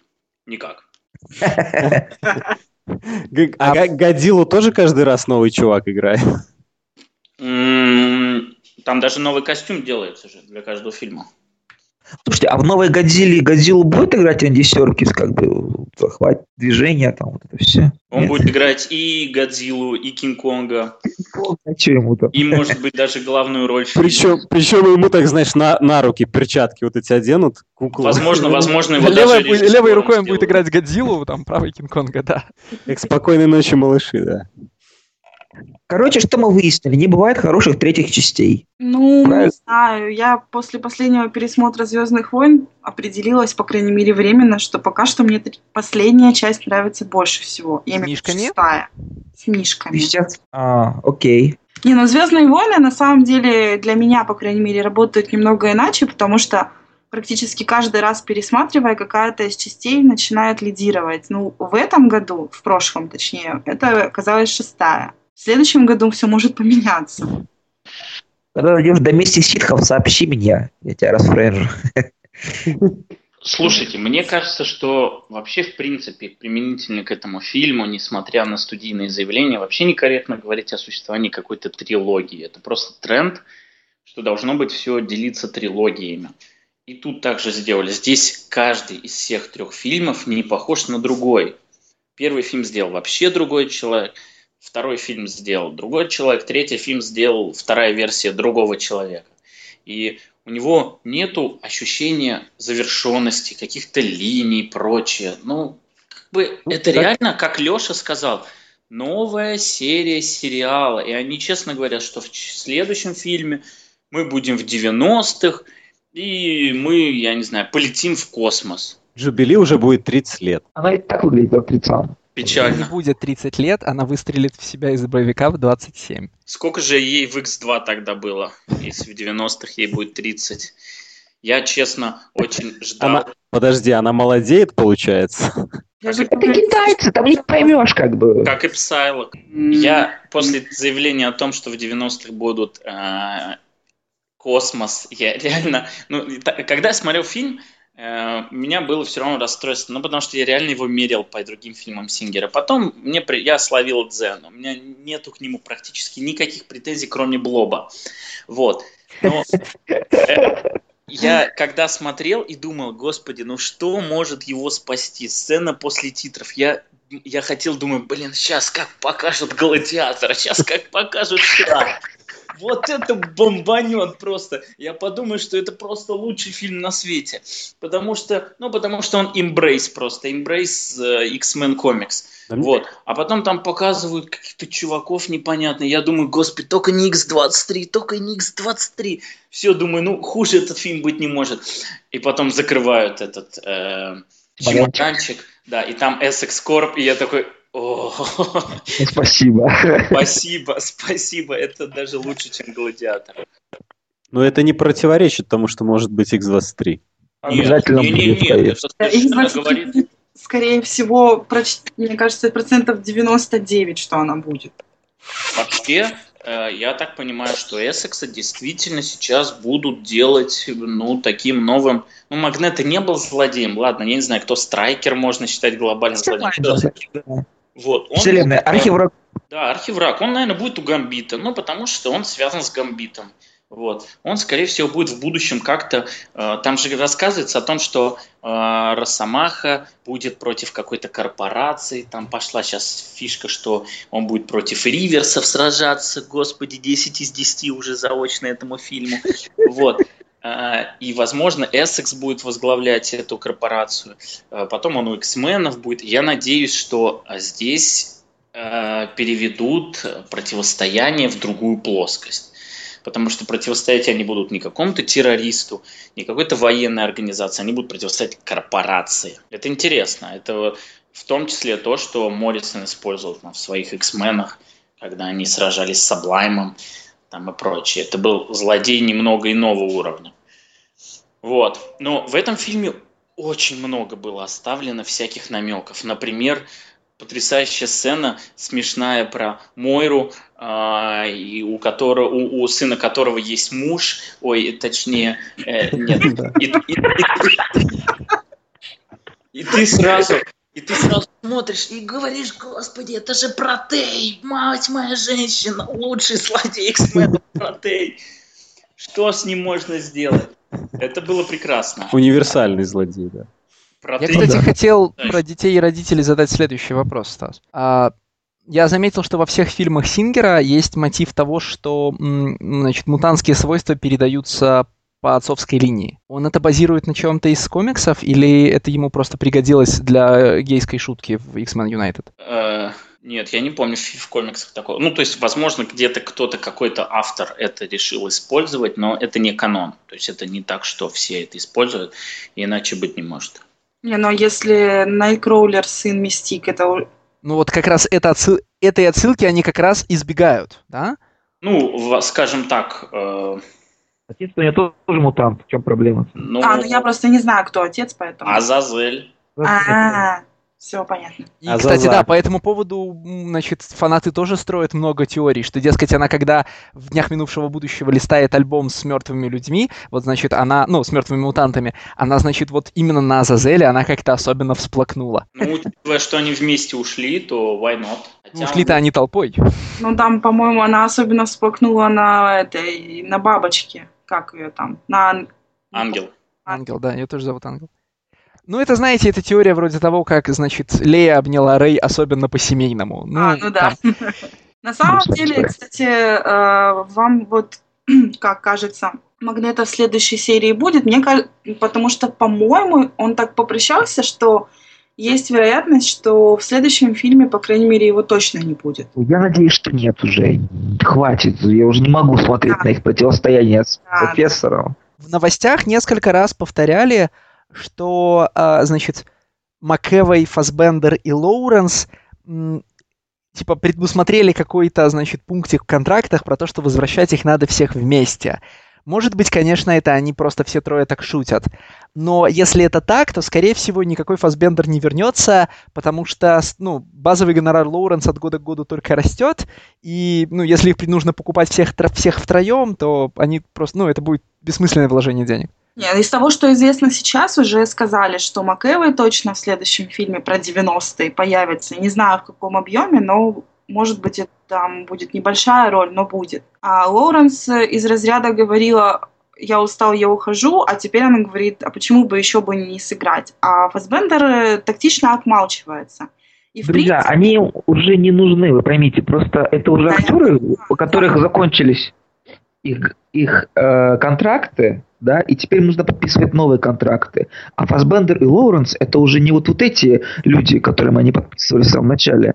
Сейчас совершенно другие деньги, плюс они строят новую команду, плюс у них будет Татум в роли Гамбита, вокруг которого они будут все это выстраивать, как новая звезда, да, и нет, нет, не будет, я думаю. Но, Ну, тем не менее, они заканчивают все на том, что Мистик все-таки стала лидером X-Men. Ну, знаешь, первый класс тоже заканчивали на демонстрации очень четкого состава братства злых мутантов, и где это братство теперь? Ну, правда, придет новый автор и все забьет. Вот, Кстати, разговоре о Магнето, да, кроме Блоба есть еще один момент в этом фильме неудачный. Это то, что Магнето в конечном итоге не присоединился к X-менам. Хотя, блин, они уже вместе с Джин отстраивают этот особняк. Я думаю, господи, Анка Никсмен, 200 номер.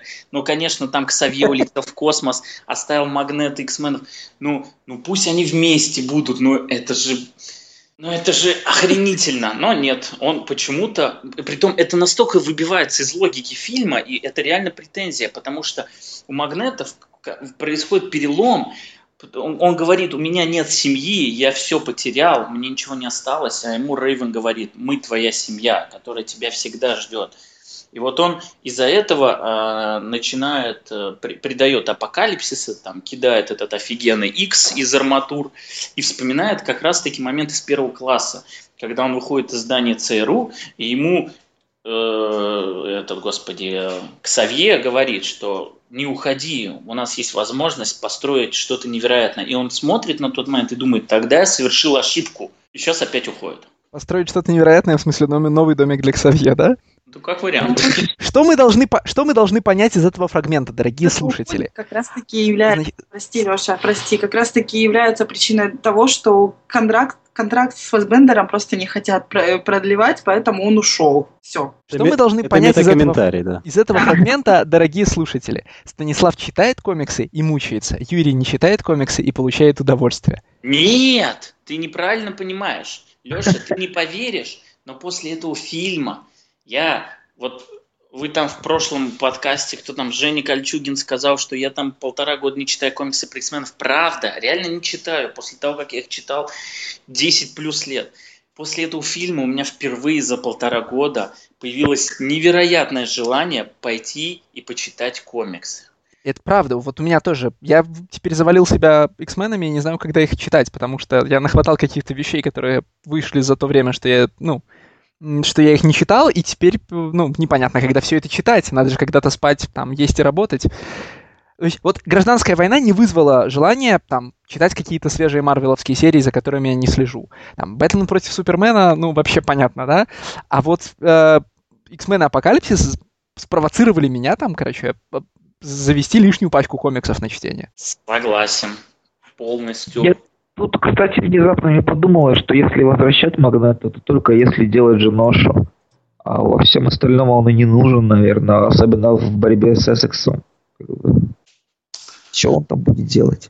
Насчет Джиноши, вот, кстати, в этой части мне показалось, очень мало было вот это, э, как это, ми- мир, который нас боится и ненавидит, вот это почти никак не отражено. Ну, теперь будет, Каир снесли. Ну, там так, знаешь, по лайту. Как бы даже Рейвен признает, что человечество стало чуть-чуть получше, оно нас все еще боится, но оно стало чуть получше. Ну, это же как бы э, не то, что фишка, а такой кит X-менов, то есть вот, э, кроме того, что они э, Санта-Барбара и Драки, они еще и как бы как это сказать? Ну э, да, но это так нет, а... политический 5, подтекст такой, да. Предыдущие пять фильмов. Здесь вы хотите масштаб, я дам вам масштаб. Единственное, еще раз с Магнета, я очень жалел, что не он победил Апокалипсиса, как в моем любимом комиксе Age of Apocalypse. Вот. Но он как бы поспособствовал. Кстати, вот к вопросу об апокалипсисе. Мне очень понравился, как сделали его Power Set. Это реально был мутант, которого невозможно было победить. Просто невозможно. Они все нападали. Там был, конечно, супер смешной момент, когда зверь вдруг пытается что-то там сделать. Там, значит, магнеты кидают металлом, шторм хреначит грозами, циклоп безостановочно фигачит лазером. И такой зверь, который пытается сзади подкрасться, сделать что-то непонятное. Да, вот, кстати, за, за, за зверя было страшно, потому что он там чуть ли не в пламя в это прыгнул. Да, да, именно. Он прыгал туда в надежде, ну, я не знаю, что он надеялся сделать с апокалипсисом. Вот, кстати, пока не забыл. Офигенный метакомментарий по поводу того, почему избавились от Квиксильвера в Days of Future Past. Все говорили, ну как, блин, он же там за одну секунду решил бы весь конфликт. Зачем вы это сделали? И тут мы в этот раз не делаем. Он говорит, ну давай, Квиксильвер, реши за секунду. И они делают, что Квиксильвер начинает хреначить апокалипсиса. Крутой, кстати, момент очень. Да, очень крутой момент. Начинает его хреначить. И тут показывают всю эту мощь апокалипсиса, который подстраивается под вот эту вот всю волну и вырубает этого Квиксильвера как просто вот челить какую-то. И он так со всеми. И он работает на двух уровнях. Он даже выходит на Mindscape, как бы, где очень классно было показано, что типа спасибо, что пригласил меня, и выходит к Савье. Это прям вот, вот это вот, вот тут вот был Сингер. Вот прям я видел вот этот Сингер из предыдущих частей. Вот эта обраточка, и Ксавье попадает к нему в голову. Прям мурашки по коже, но тут тут не стали занижать его. Это все равно апокалипсис, который их там всех хреначил. Но Нет, мы это знаем. Не с тобой согласен. Знаешь в чем? Нам показали, как он, э, как на него нападают и как он это выдерживает. А вот его силу в нападении нам не показали вообще никак. То есть он с ними вообще ничего не делал, он просто терпел, как они в него стреляют. Да, выдерживал. Почему он их не хреначил сам? Ну, потому вот что все-таки основная битва была в голове. Ну, я потому что вот эту мощь апокалипсиса не показали, поэтому людям ее и не хватило. То есть он, он в голове сражался с Ксавье, ему нужен был Ксавье. А то, что на него нападают, он от них отбрекивался. И я весь фильм смотрел и думал, ну как этого апокалипсиса можно завалить? Ну, ну я заранее это знал, что апокалипсиса может победить только Феникс, как бы. И я думал, пойдут ли они по какому-то хитрому пути, или они все-таки сделают его реально таким omni-powerful, как бы, которого может победить только Феникс, который когда появился, а я очень внимательно смотрел на реакцию людей, которые сидели, обычные мувиговеры, и они смотрели, боже, что за херня? Когда внезапно Джин начинает гореть и просто испепеляет апокалипсиса, мне в этот момент стало очень жалко рядовых зрителей. В этот момент надо ну, все всех должны жалеть. Чтобы понять эту сцену, нужно быть одним из двух людей. Либо человеком, который э, читает комиксы, либо человеком, который внимательно посмотрел и запомнил события фильма «Последняя битва». Ну, собственно, остаются только рядовые мувиговеры, которые... Для которых этот финал вообще не работает, потому что да. это просто сцена, знаешь, вот примерно как «Последняя битва» в фильме «Человек из стали». Значит, они так бодались-бодались примерно на равных, а потом главный герой чуть-чуть сильнее налег спрашивается, типа, что сразу не налег. И там такой, если ты уже, значит, ищешь везде метакомментарий, там есть такой м- некий, некий, знаете, диалог со, со, со Спайдерменом. Значит, все фильмы про Спайдермена повторяют про большую силу и большую ответственность, а победа над злодеем в фильме Апокалипсис ну, значит, происходит после фразы «не сдерживай себя». Да, забавно. Я вот еще э, немножко это э, насчет, насчет Квиксильвера. Вот как Апокалипсис его остановил абсолютно непонятно и притянуто за уши, на мой взгляд. Даже да если он под него подстроился, ну он, он же... Он же замок из песка построил. Он же его задержал. Блин, но он же нас, настолько быстрый, что я не знаю, что там можно было построить. Не, я согласен, все еще хуже, чем сцена с попыткой поймать молот Тора. По логике, Нет. если бы Квиксильвера реально задерживали на этой скорости, ему бы оторвало ноги и все, что только можно оторвать. И это тоже. Еще насчет Квиксильвера скажу, что вот эта его сцена э, и вообще образ его, это вот кому не, хвата, не хватило в фильме 80-х, там, по-моему, концентрация 80-х в этой сцене происходит. Это и кроссовки, это и Кока-Кола в этой банке классической, это его ну, в целом его прикид и лунная Нет, походка Майкла Джексона. не было никогда, ни в первом, ни во втором, ни в третьем. Я именно про общую атмосферу, я не ощутила. Я понимаю, ну вот как бы у них не было хронометража на общую атмосферу, а... Саша как бы нам говорит, я видел 80-е, а вы нет. Ну, я видел советские, а не сейчас в Беларуси 80-е, а ты говоришь. Нет, уже 90-е. Да, это говорит такой же белорус, да. Я вам верю, ребята. Мы на самом деле забыли сказать одну вещь, что в какой-то степени этот подкаст, как и, кстати, фильм «X-Men Апокалипсис», он юбилейный. Потому что, э, ну, Апокалипсису 30, он появился в мае 1986 года. Вот такая памятная дата. Урей! А, по, а, по, а подкаст что юбилейный? Какая у нас дата? А мы его пишем 31 мая мы еще чуть-чуть успели на майский юбилей апокалипсиса. А завтра день рождения у Супермена. Кому нужен Супермен? Ненужный факт для этого подкаста. Кому нужен Супермен после фильма «Бэтмен против Супермена»? О, вы удивитесь. Никому. Да нет, на самом деле, ну я не про себя, но люди пошли за комиксами про Супермена как не в себя просто. Это я вас умоляю, кому нужен Супермен после фильма «Возвращение Супермена» Брайана Сингера? провоцировать. Фильм, где хороший парень Супермен подслушивает за своей бывшей девушкой. И в чем проблема?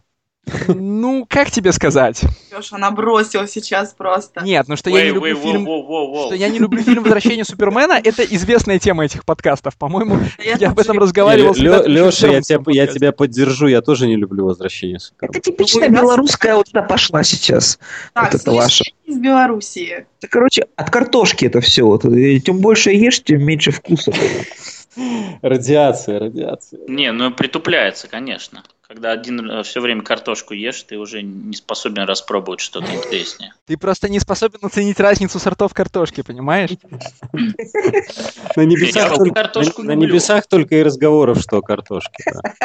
На небесах это вы так Белоруссию называете, да, как Китай Поднебесная, так вы... Нет, мы так называем резиденцию президента. Понятно. Я вот сейчас только понял, что очень сложно обсуждать Людей X после того, как посмотрел уже и Warcraft, там, и Черепашек Ниндзя. Все так затупилось. Черепас... Черепашек Ниндзя ты не досмотрел. Да, да. Но неважно, я к тому смысле, что эмоционально уже так давно как ощущение было, оказалось бы там сколько, две недели. Вот, э, ладно, давайте все-таки Подведем итог. Вот э, я так и не понял, Стас, тебе фильм-то понравился или нет? Так я все сказал. Я после выхода из кинотеатра был очень опечален. Ну, я реально... У меня было ощущение, что я в, увидел заново Last Stand. Просто когда я видел впервые Last Stand, мне было сколько? 18 лет.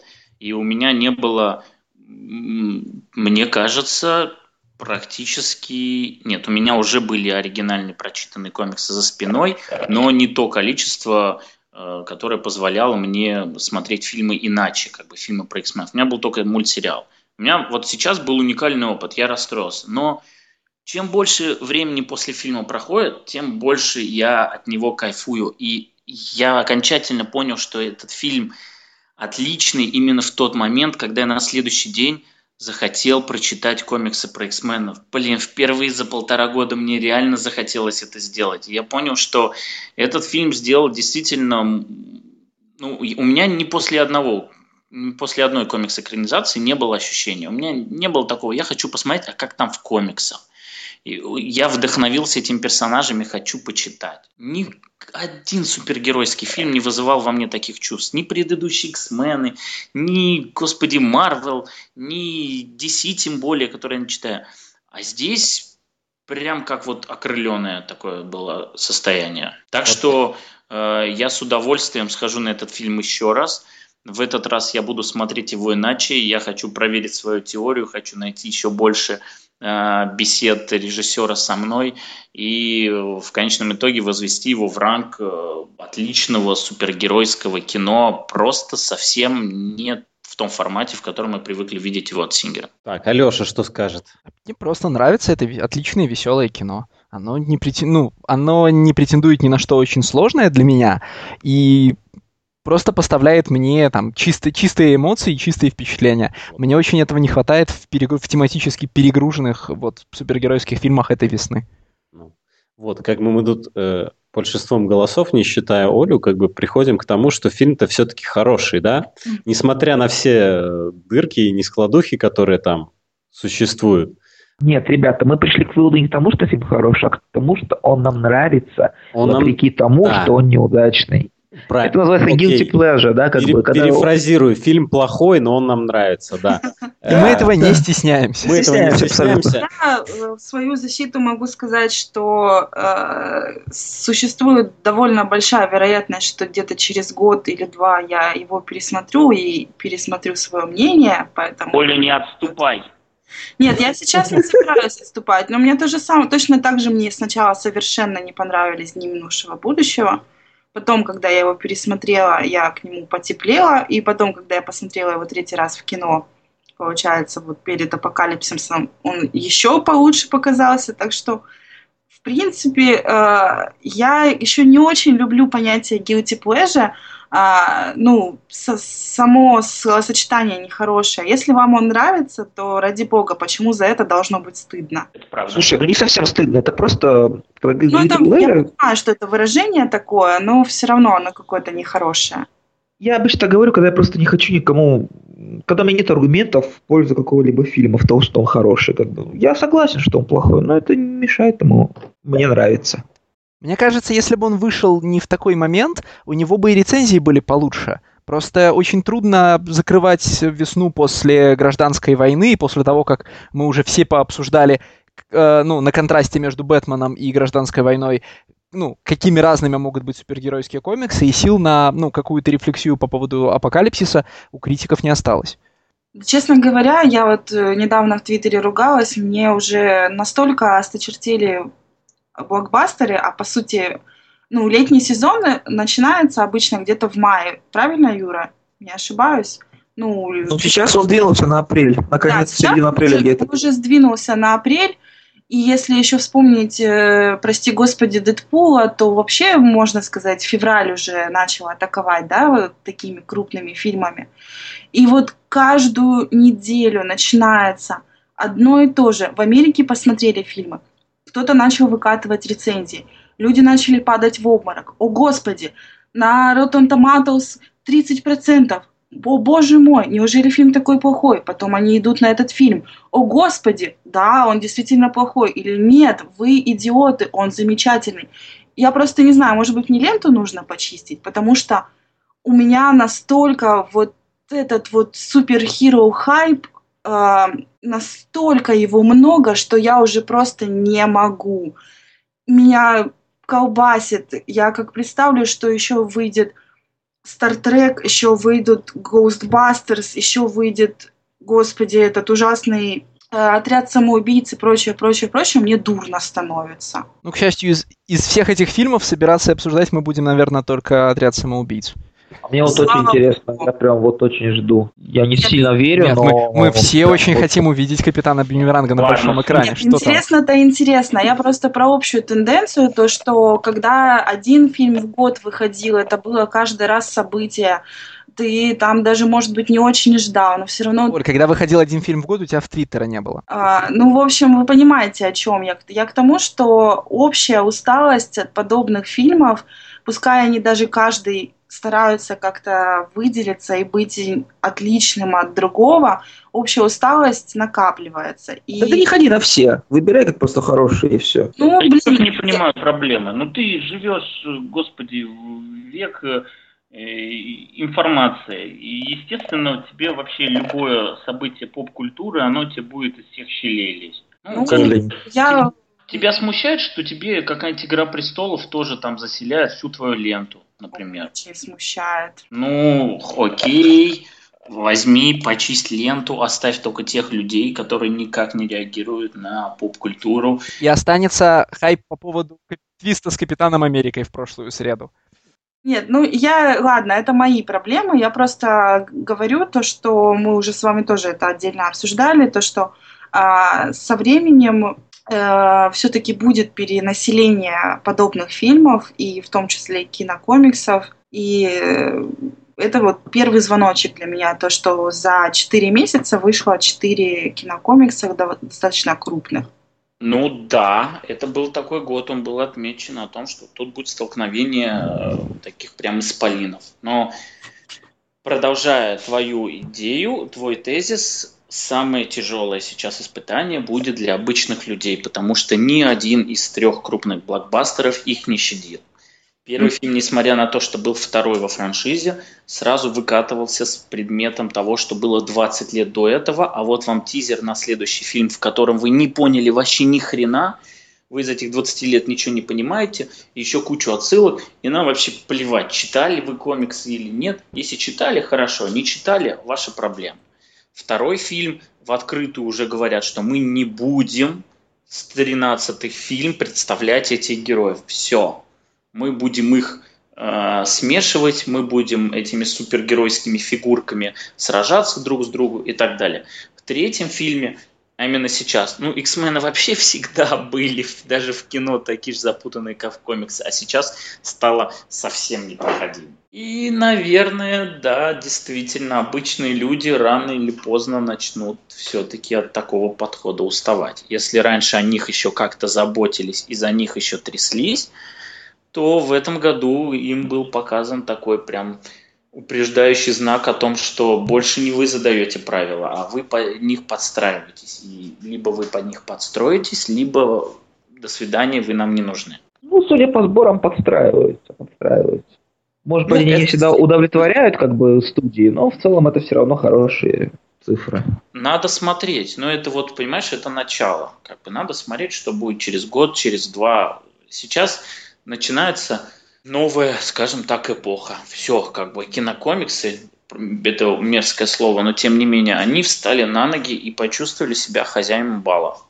Они Это пойдет борьба за качество, да, да за оригинальность. Они сейчас заправляют, заправляют бокс-офисами, они сейчас во всех списках самых ожидаемых фильмов, они сейчас, ну, как бы главные вот блокбастеры. И сейчас они уже диктуют свои условия. Во что это выльется? Ну, интересно. Нам, нам-то что с этого? Я просто не понимаю. Вот это, конечно, интересно рассуждать, там прочее. Наверное, можно это все оправдать какой-то заботой об индустрии, которая как-то зависит Ой, от этих фильмов. Да, но нам-то что, реально? Ну, я вот еще пару фильмов Марвел в том виде, которым есть, они мне не понравятся, я перестану ходить, я от этого ничего не потеряю. Вот. И я продолжаю ходить на X-менов, потому что я люблю этих персонажей, каким бы фильм ни был, я буду какое-то удовольствие получать, а иногда буду получать много удовольствия. И мне, честно говоря, будет все равно, что человек, который сидит рядом со мной, будет говорить, боже, какая хрень, что это происходит, потому что ну, а куда ты пришел? Чего ты ждал? Такие, ты люди, такие люди есть всегда и везде, не зависит да. от того, какая часть э, выходит. Ну, как бы... Да, на самом деле на других людей мне по большому счету плевать. Просто не хочется, чтобы а, вот э, из-за этой гонки вооружений, да, теряла в качестве. Вы сами сказали, что предполагал, что тот же апокалипсис сняли слишком быстро, да, то есть там могло и, и еще годик пройти. Но у одних там Бэтмен с Суперменом, у других Железный Человек с Капитаном Америка, нам тоже нужно что-то крупное выкатить. Давайте скорее, скорее. А мне не кажется, что эта гонка вооружений вредит качеству. э, ну, типа, фильмы производят быстро, но на самом деле маленькие фильмы производят еще быстрее. Просто, ну, как бы во многих частях, ну, во многих частях производственного цикла есть время потупить и поволноваться, а, хорошо, а, ну, а то ли мы кино делаем, да? И смотри, э, там гражданская война при всех ее там, ну, при том, сколько, значит, из редакции сайта ее не любят, она имеет отличные сборы, отличную критику, отличную реакцию, ну, большого числа, большого количества публики. И там проблемы фильма «Бэтмен против Супермена» не в том, э, как он производился и какие, ну, значит, на него, какие на него возлагали задачи, а в том, какое, ну, какие люди, значит, решали эти задачи и э, ну, не произойдет какой-то массовой потери качества от того, что люди будут, от того, что рынок будет расти, и студии будут пытаться переиграть друг друга в области блокбастера. Напротив, им в, как, в какой-то момент, наконец, они э, выжмут максимум из всех технических аспектов, и им придется посоревноваться на качестве сценария. Рано или Я поздно светлый день наступит. с Лешей, конкуренция никогда не была в минус, да, и сейчас просто студии прекратили вот эти бесконечные оригины, да, похожие друг на друга, друга разных героев и пытаются оригинальничать. Пускай не всегда получаются, но лично мне это интереснее смотреть. Почему каждый следующий «Пираты Карибского моря» хуже предыдущих? Потому что это единственный фильм про пиратов ну, на экранах, да? Конкурировать не с кем. Алло. В том числе, в том числе. Ой, ну, «Пираты Карибского моря» это вообще лучше. Вау, вау.